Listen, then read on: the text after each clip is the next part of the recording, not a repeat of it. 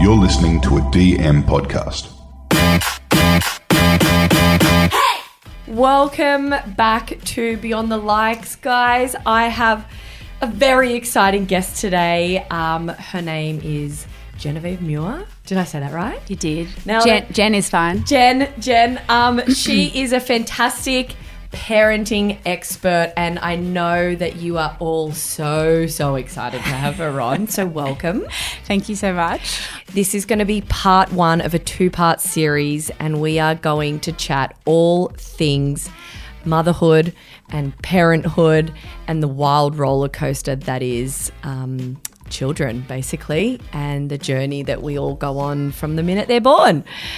I, for one, have had a little bit of one-on-one time with Jen.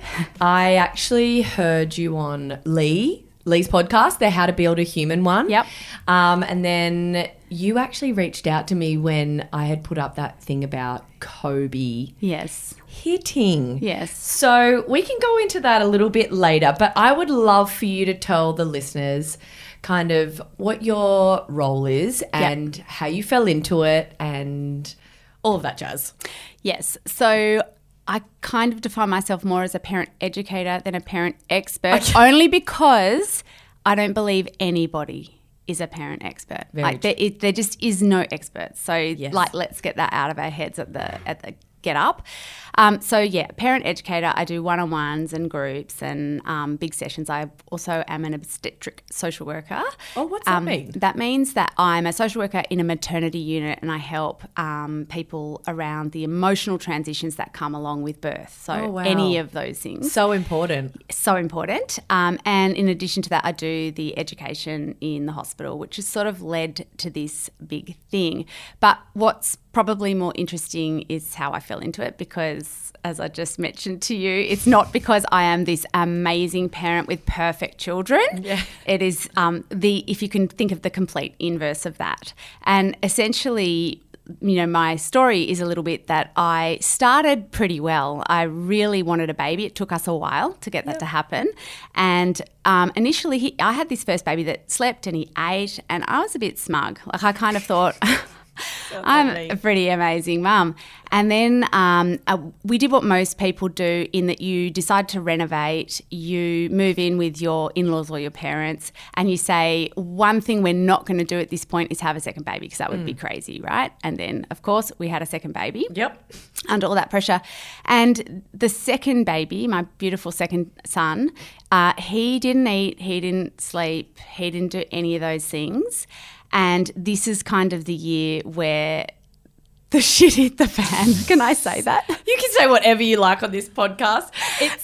It sounds exactly like my initial welcome into motherhood as well. I had Charlie, she was the Dalai Lama, and then Bobby was sent to... Yeah. So there I was with a 2-year-old that was hitting and biting and tantruming, and I was trying to be a perfect parent, and I wasn't feeling good, and I didn't feel connected with my son, and I wasn't loving it, and there was crying 24/7. Yep. And then my son went to this beautiful family daycare centre with this amazing woman called Sadie. She was Lebanese, and she'd help them pick their own parsley and make tabbouleh. Just divine woman. And one day he snatched, and I did what I was doing, which was sort of going in trying to nip out behaviours and be really firm and kind of change him. And she just said to me, Jen, that is not working for him. And I went home and cried all night. And I felt so hopeless. And that night I bought a book, and it was called The Secrets to Happy Children, which had a bunch of parent educators in it, and one of them was Steve Biddolph. And then I read Raising Boys by Steve Biddolph. And then I went and did Circle of Security Parenting, which is something I now teach to parents. And somewhere along the way, like, it was like a glass screen shattered, and I realised what was getting in the way of me being the parent that I needed to be for my son.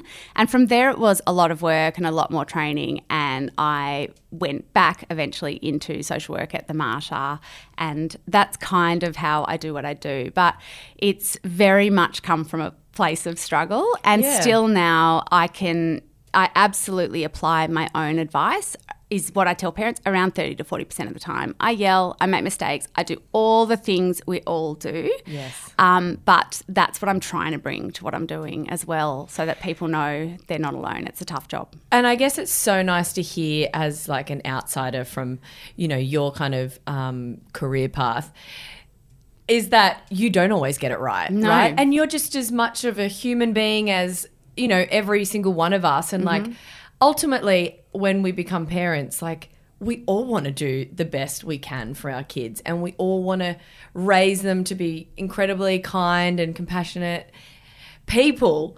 And so we always set out with the right intentions. And it's just nice to know that, I mean, you haven't been just like kicking goals left, right and centre, because I think every kid, and I mean, I can only speak from my own experience as well, but like all three of my kids are so different, and they almost need to be parented differently. Yeah. Because they require something different from me. So like when I had Charlie, similar to your story, very easy, very textbook type child. Yeah. And then I had this second child who just had the most intense emotions and yeah. rage. And I found that my parenting techniques that I applied with Charlie were absolutely falling short with Bobby. Yeah. Because you've got 4 boys, is that right? I've got 4 boys. And I think, and you're right, every single one of them is different, and they ask you to sort of rise up in different ways. Yes. And kind of, you know, my last child was sent to earth, I think, to test everything I teach. Like, you know, I say that all the time. But, you know, and I think what you just said about parenting, I've never met a parent that isn't trying their absolute hardest. Yeah. But yet, this is the irony, and this is what's so frustrating about parenting. Trying harder won't make you a better parent. Yeah. Reading more won't make you a better parent. Actually, one of the biggest things that will make us a better parent is self-compassion and self-kindness and humour and taking breaks and the ability to be reflective. So you do need a bit of knowledge, and that's where, you know, working with someone or reading a little bit can help. Yeah. But I've worked with parents that have read way more about parenting. They're like PhDs in parenting, and they're not enjoying it, or they're not nailing it, because it's actually one of those things, like, our kids don't need perfection. They need us to be authentic. Yes. And that is a completely different skill. And then what gets in the way of us doing that is actually, as we've discussed, more your experiences to date and how you've made sense of those and how you're coming at emotions with your children. So yes. They really shake us and drop us to our knees, our kids. They really do. And do you think that the way that, say, for instance, I parent, do you think that is a reflection of the way I was raised? Would you say that a lot of what you take into your motherhood journey and the way you discipline and the way you try to, you know, nurture certain emotions, do I draw that from my own childhood experience? Yes and no. Okay. So yes, you do, but one of the things I really think is so important to know that it's not just your childhood experience that will literally turn out. Like, if your parent was very overbearing and strict, are you going to be the same? Well, no, because what we take into account is how you made sense of what happened to you, yes. what work you've done to understand that and process that, who you were. So how that parent that was really strict or overbearing impacted you is going to depend on where you fell in the family, how you took that personally. And so then, yes, our experiences to date 100% are one of the biggest things that impact how we feel about feelings. But then how we parent our child is going to depend on who we get and what is happening with us, like what's happening with our own relationship and what other stresses are on us. You're going to parent, you know, often that first experience of feeling really confident with that first child, you're not juggling 2 kids. Yeah. So you've just got more in the tank and you've got more compassion, and then next thing we're juggling 2 kids, and whether one of those is harder, we're just more stretched. And so that's going to push you and have you parenting differently. And it's when we're really – we can parent in one way with our knowledge to an extent, but it's when we're under pressure. So it's when our child is having that meltdown. It's when we go into fight or flight that our kind of underlying rhythms come out. Mm-hmm. And they're always changeable. It's never too late to sort of shift that. But that's what your upbringing will impact, is that those core moments, not your everyday how do I – pack my kids' lunch boxes. Yes.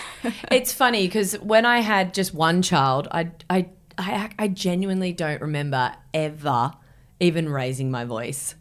And then I've had Bobby, and I spent a lot of time with him in tears because I was so floored with how to parent him, because he was sent to basically put me back in my box, because I was walking around the park like a bit of a peacock, thinking my shit didn't stink, and that I was a lord parent, and I absolutely wasn't. I just had a really quite an easy baby first and foremost. And then with Kobe, because there's three of them and I'm instantly outnumbered, I find myself yelling a lot. Yeah. I find myself yelling a lot, and I reflect on my childhood, because my mum never really yelled, but my dad always rose his voice, and he was very intimidating, and for some reason I miss that. Like, my kids are not scared of me in the slightest, but I remember that every time my dad rose his voice and would send us to our room, or that was very common in my house, I would get sent to my room a lot. He would then come upstairs after I'd been sitting up there cursing him, and I hate Dad, blah, blah, blah. He would come upstairs and he would apologise for raising his voice, and then he would help me understand why he got so angry. And so I feel like I have tried to emulate that with my children, and I feel like I'm saying sorry all the time now, because I'm yelling so much more. Well, it sounds like you're human, and you might be interested to know that when we look at the outcome, so we want to turn out ultimately a person who's resilient, who's confident, who can make friends, who reaches their potential, like all of those things. The single biggest indicator of what turns out that person is not a parent who never yelled or never made a mistake. It is a parent who can apologise and repair the relationship when that rupture happens. So what your dad was doing was amazing, and I think we are hard on ourselves. I think you probably feel like you're yelling all the time, but you're a mum of three kids, and I guarantee you that there was 9 things you were calm about, you were responsive about, you were humorous about before you yelled. But Absolutely. There are 3 kids in the house, and there's a lot of pressure, and so you yelled. We can definitely work on changing the amount we yell. We can work on that, and that is where that self-compassion piece comes in, because what we think as parents is that if we berate ourselves, if I sit on the couch and just say, oh, stuffed it all up, I'm a terrible parent, I totally am ruining that child of mine, we do catastrophize it. And we think that's going to help us not to yell tomorrow. It is the worst thing you can do for your yelling amount. Yes. The best thing you can do is actually say, whoa, I'm having a really hard time. Those kids really pushed me, and I lost it, because I'm human and this is hard, and maybe that's a sign I need a break. Yeah, and maybe I need to ask for help. And then we apologise when we can, and then the next day, because you've given yourself compassion, you will have more compassion for your child. And so you will be less likely to yell, because you can hold that compassion for longer without actually going into fight or flight. It makes so much sense, because I even when I – and I'm not a parenting educator or anything like that, but even when I do Q&As on my gram and stuff, I get so many messages from mums saying, like, how do you deal with the mum guilt? It's like, I lost it tonight, and I'm riddled with guilt. And I think more often than not, we put so much pressure on ourselves to be these perfect mums. And like you said, we could have been a fantastic mum all day long. We could have gone to the park, we could have laughed with them, we could have sat down and had a beautiful lunch together, or had a picnic or something. And then by the end of the day, I don't know, maybe stress is built up, or and it's bedtime, and then your child says one more thing, and you're like, and you lose done. It, right? But then you have these wonderful mums and these wonderful humans who just, they focus on the one small incident where they've yelled, and they've just completely overlooked how incredible they have been as mums all day long. That's right. And I love parents to look at, so kids need 3 key things from us, and it's connection, it's boundaries, and it's our ability to sit with really big feelings. Yes. And often when we lose it, it might be you could have a mum that's connected and played with their child and been great all day, and then made them nutritious food and done the admin and whatever, and then she set a boundary really clearly around something and held that, and then sat with lots of emotion all day, and then there's the 10th meltdown of the day and she loses her mind. Yep. And it's just so understandable, and you've got to look at that bigger picture. And yes, you're repairing the relationship, and yes, we're trying to sort of bring more peace and joy to our households, but you've just got to look at that bigger picture and just go, all of those amazing things that I did, or just, I always say to people, just when you do lose it, you just go, okay, so that wasn't in my 30%. I didn't nail that one, and I'm human. And that's the compassion we want to give our kids. They're not going to nail it. You're going to say, don't hit your brother, and they're still going to hit their brother. Yes. And we need to give them that same compassion, because they're going to stuff it up. I feel like mums these days, or probably for as long as back to the, what's the word, like before humanity started, we've probably, back in the olden days. Yeah, that's what I was meant to say. We've probably just always put this immense amounts of pressure on ourselves. No, the pressure is new. Is it? Yeah. So the pressure is new. The pressure is new because there's two new factors. One, the village has changed. So we are no longer parenting in this kind of village where women didn't go back to work on the whole, as a generalisation, and you muddled around and the kids free range. There was less pressure. There was less places to go, things to do, less financial pressure, and there was just less pressure. And so you learn as you went. So mums will say to new mums is that, well, I didn't need a lactation consultant to learn how to feed. Oh, my God, you're so right. Because you had a village. You went home, and maybe that worked for you or it didn't, but in general there were 10 women and their washing baskets, and they helped you get that baby latched on, and it was calm, and you had that support. Now we go home to a small apartment or house, and we're on our own. Like, even if you do have family or friends, many people do live apart from their parents or their family. But even if you have them there, we're much more an individualised society. We're trying to do it all on our own. So we've got the village, and then as a response to this change to the village, we've got the information overload. And you've got parent educators coming out left, right and centre. And that is the biggest thing that I have found. I have found that you have your, like, I remember when I first had Charlie, everyone was like, get the Save Our Sleep book. Mm-hmm. And then don't get the Save Our Sleep book, it's child abuse. And then get this book and don't get that book. And then it was just so overwhelming, because you've got information and people's opinions on parenthood in every single corner you look, right? And you don't know what's the right one, or... No, you don't. I mean, I had a dad in one of my classes the other day, and he was beside himself with lack of sleep. He had a 5-day-old baby. He had his sister-in-law going, you need to start Save Our Sleep now. It's going to change all your problems. And we all know that's not going to really help, you know, with his newborn baby. And then he's got every midwife saying, forget that, it's a doorstop. You need to just respond to your baby. Yes. And then no one had explained to him the why. And so in, you know, when we chatted and he got more information about the why, about what's actually happening for his baby, what's actually going to help, here's some concrete settling skills. You know, this is normal. You're not getting it wrong, and neither is your baby, and this is why it's happening. And then he felt so much better. But I think we're not doing the best job at getting to the why. Yes. There's like lots of do this, do that. But if the stats or the research around what to do in parenting solve the problem, we'd all be perfect at it. Exactly. And it's not it. It is so complicated. It's about who we are. It's about our ability to be kind and reflective, and, you know, there's just so much to it, and it's about who we get. So, I mean, yeah, it's insane, the information. Well, I even remember, even before I had a following on Instagram, I remember I'd put something.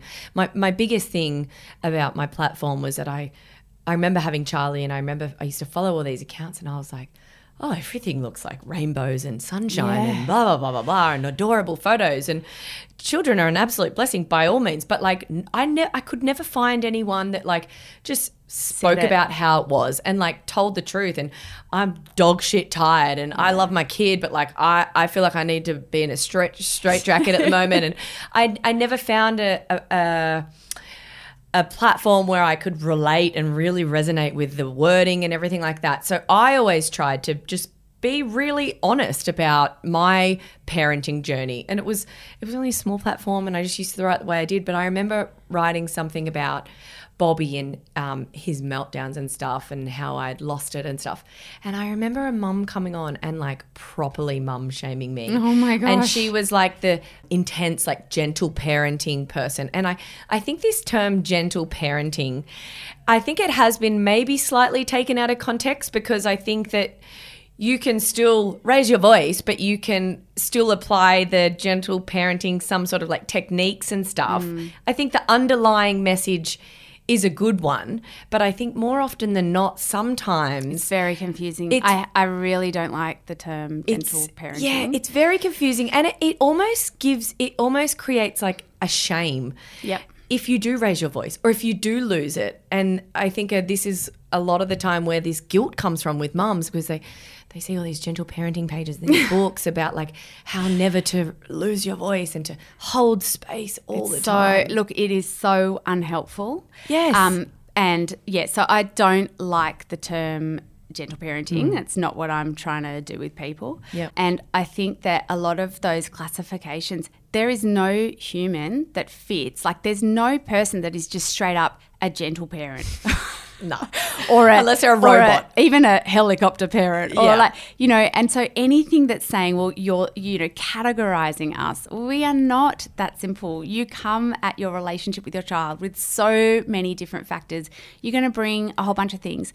Yes, there are some good ideas in that idea of gentle parenting. Yeah. What I like to talk about and what most parent educators, the research they're coming off is the research around how we create a secure attachment style for our kids. Yep. That is different to attachment parenting, which is worse than gentle parenting, yes. So don't confuse the two. Yep.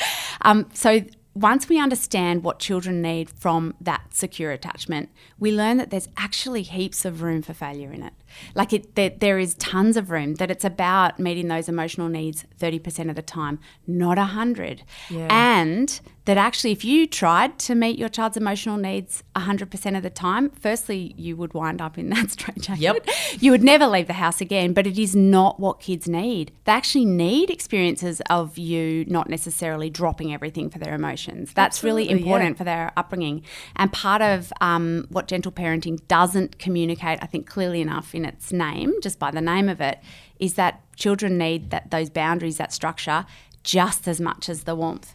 And what we're trying to do as parents is hold this balance of warmth and structure, but it is really tough. It's like this seesaw that is impossible to always stay at the peak of. And you're always going to slip one way or the other. And as we've discussed, we all fall naturally one way or the other. So the biggest thing you can do as a parent, I think, is find out whether you fall towards collapsing under pressure or whether you are sort of better at being firm. You go a little bit angry under pressure. Yep. And then you can reflect back on, well, what did my parents do and kind of what were they doing? And then that gives you a sense of, oh, that makes sense. And then you can do that with your partner. You can look at their upbringing. And then together, instead of you standing there saying to each other, well, you're too firm and you're too kind and you're getting this wrong, you're getting that wrong, you go, oh, wow, we are both bringing these incredible strengths to these children, and the best outcome for children, we often partner up with someone that is our opposite in parenting styles, and the best outcome for our kids is actually that there is one parent that is being firmer and there is one parent that is softer. And so it's okay to be that parent that is firm but sometimes snaps, as long as we're repairing, and it is okay to be that parent that sometimes collapses, because sometimes kids need that kind of softness and that grace. Absolutely. And, you know, there's so much room for error. That's the biggest thing. It's about authenticity. I do think that's funny, because my mum and dad, they used to say good cop, bad cop. My dad was very firm and my mum was the big softie. Yeah, I think in any relationship, even with marriage and stuff, I think two people, you play to your strengths, right? Yep. And so where Ryan's very firm but then can also be quite angry, whereas my default isn't normally rage, like anger, but I can be a bit like... Yeah, I can like fall apart at the end of a day, whereas he can hold the line very firmly. I, by default, have to become very firm a lot of the nights because he isn't there. Yeah. Like last night, my kids absolutely tore me a new one. I don't drink during the week. This is a whole nother podcast, but like I don't drink during the week anymore. But I was like, I need a glass of wine. Did you have to have a drink? I need a fucking glass of wine because... Wow. My God. Everybody relates. Everybody can relate. And some nights are great and we get, bedtime routine done seamlessly. And then there's nights like last night where one of them cried themselves to sleep and the other one got sent to their room, and it was just, I just had to, I mean, I could see that they were all so overstimulated and overtired. Yeah. And instead of trying to do our normal routine with read the books and stuff, I was like, everyone to bed. Yeah. Sometimes you just have to cut and run. Like, cruel to be kind, right? And they all woke up this morning and everyone was happy as Larry and everything's forgotten about. Yeah. So I think that is important. I want to tell my listeners why you and I spoke in the first place, just because I know that there is quite a lot of people who are going through similar situations. And I had done a post about Kobe, like, you know, all different children, they bring something fun and exciting to the table around the age 2 or 3. With Charlie, she brought a lot of sass when she hit 4. Bobby brought rage, and Kobe has brought violence. And I have never, none of the other two had been hitters before. Mm. And so this was very foreign. Humbling. Oh my God. I was mortified, to be honest. It's a real shame reaction as a parent. It is. Yeah, I mean, I got broken in by my first, so yeah. So you're a pro at it by the time your fourth came. Yeah, yeah. Well, it was, like a freight train to the face, really, because I was like, come on, what have you got for me? Like, no, nothing can top Bobby, because that was a whole period in itself. But Kobe was like, all right, motherfucker, I'm going to game on, and likes to throw down with his fist. Thank God it wasn't other children. It was only ever – it started with Charlie and Bobby. Yeah. It started with Charlie and Bobby, and then it kind of went towards me a lot.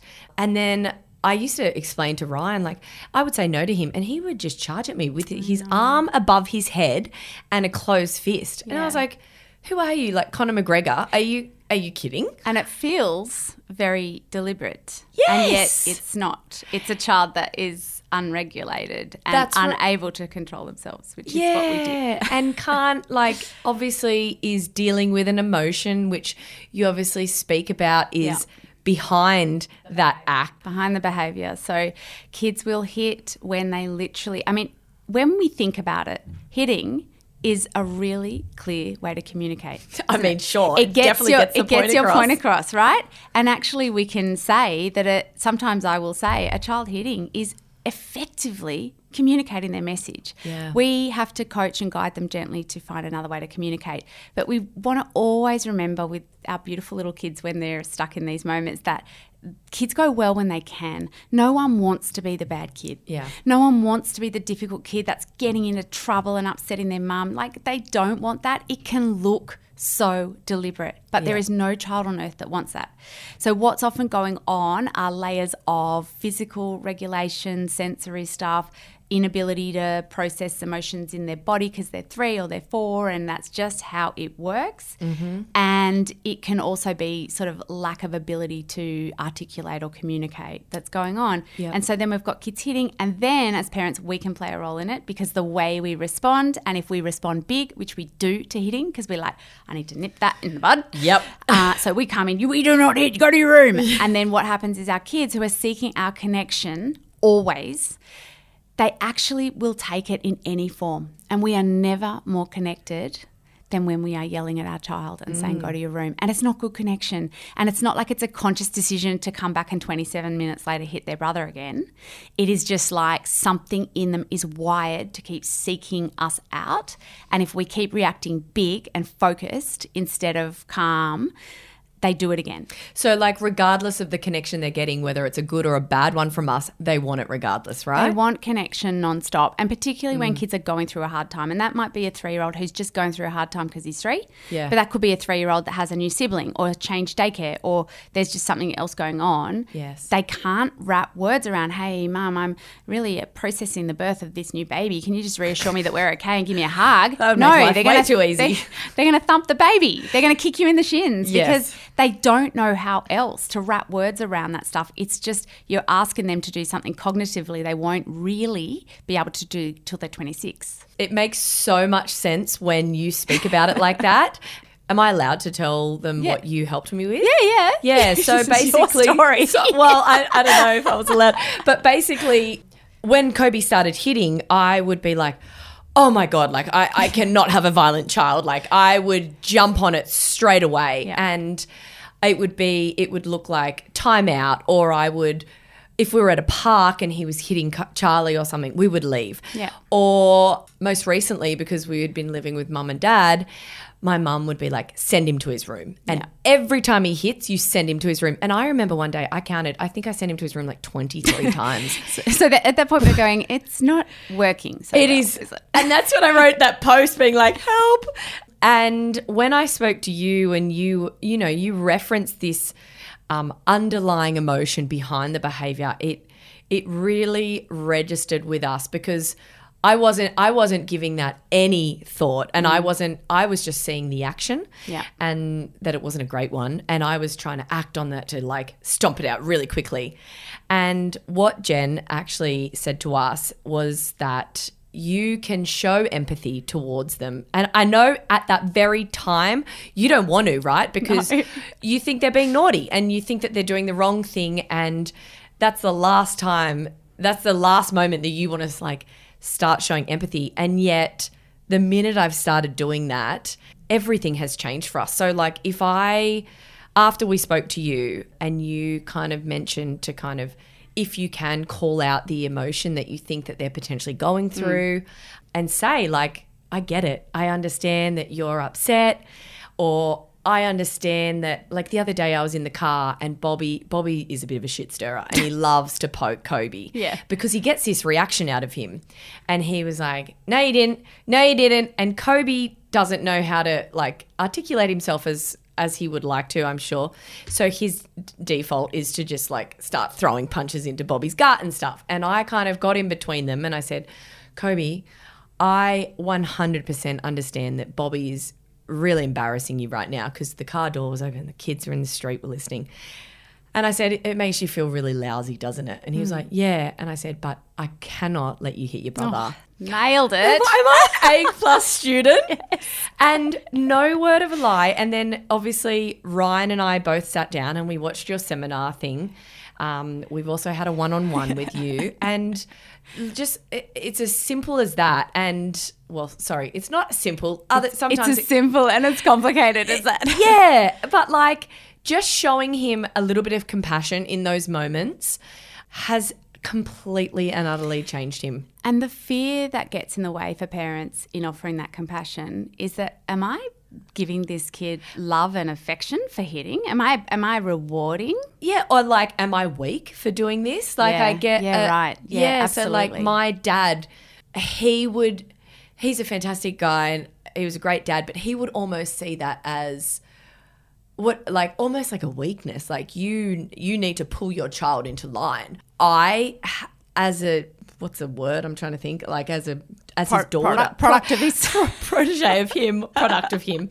I kind of felt like that's the last thing. Like I don't want to get down onto his level and show compassion. And yet Kobe doesn't hit anymore. Can I explain why it works? So it works because, so as humans, unless we feel seen and heard, unless we feel the compassion of someone else, we can't learn or change. Yeah. And so think about even what I was saying before about us as parents. We want to berate ourselves, right? We want to do exactly what was done to us as kids. We were told, go to your room, and we were just berated when we did the wrong thing. Yep. And so when we do the wrong thing, we want to berate ourselves. We want to say, no, you've stuffed it all up. Yep. And yet the answer to learning or changing is self-compassion, is being nice to yourself.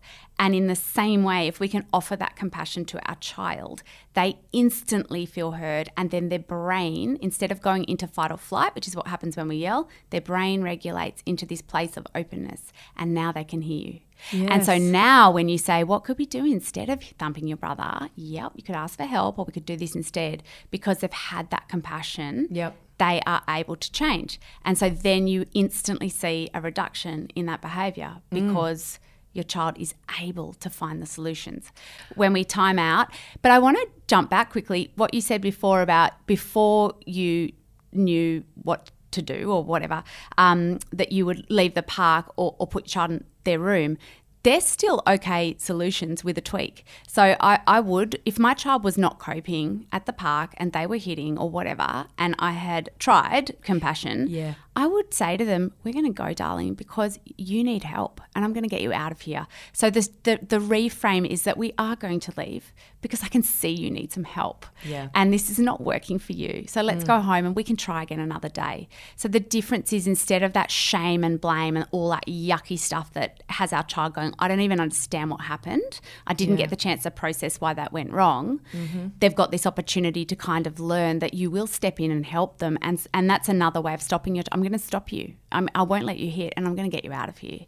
And with going to your room, it's not that, sometimes kids do need to be pulled out and put in their room. It's just if we can go with them, if possible, is the difference. So instead of a timeout, you just say, man, you need help. I'm going to get you out of, let's get out of here. And we get them to the room with them, and they might even scream, go away, leave me alone. And we try to stay with that and say, I know you're saying go away. Often when they say, go away, leave me alone, they're actually talking to almost the feelings. They want the feelings to go away. It feels so horrible. And they yell that at us because we're their safe base. Yep. And if we can just hang in there with them, be as close as we can without aggravating the bear more, and just say, I'm going to sit right here behind the door and I'm going to stay with you. And as soon as you're ready, you know, and you just go slowly with kind of helping them to re-regulate. It's kind of like, if you strip it all back, like what your child needs, obviously you need to be like the... you need to guide them and stuff, but they also need you as a friend, right? Like a friend would always look out for another friend and offer that compassion when you could see them melting down. But the thing is, what gets in the way for us as parents is we are responsible for turning out this human. Yeah. And so when they're hitting their brother for the 100th time, we're thinking, you're going to wind up in prison and it's going to be my fault. Yep. So we are freaking out and we're going into a fear response, and that fear response causes us to not be what we need to be. Yeah. And that's why we shoot for 30%, because even if you know all this and even if you do the work, you're not going to nail this. 30% is achievable, I think. Yeah. Like if you were saying 70, I'd be like, oh God, I've got to start like training. But 30% is achievable. It's achievable. Yeah. I'm going to wrap this up, but we are going to do a part 2 with Jen, and we are going to get – well, I've got a whole list of questions that the listeners have sent through, and we are going to get Jen's wise pearls of wisdom, and hopefully some help on how to answer them and how to nurture and navigate, you know, all the... We're going to answer all the tricky questions. All the curveballs that our children love to throw at us. So thank you for joining us on today's podcast. Thank you for having me. Oh, I could talk to you for hours. I feel like I'm weirdly emotional because it's like, it's just so nice to hear from an educator who... makes you feel seen. It's what our toddlers want. I feel seen and heard and understood, and it makes me want to be a better person now, because you're saying that, you know, me and all my stuff-ups, it's okay. Totally okay. Oh, God. Can we hug after this? Yes. Okay. I will wrap it up, and Jen will be back with us next week to answer all of your very interesting questions. I will love you and leave you, and I will speak to you next Wednesday. Bye for now. Bye, Jen. Bye.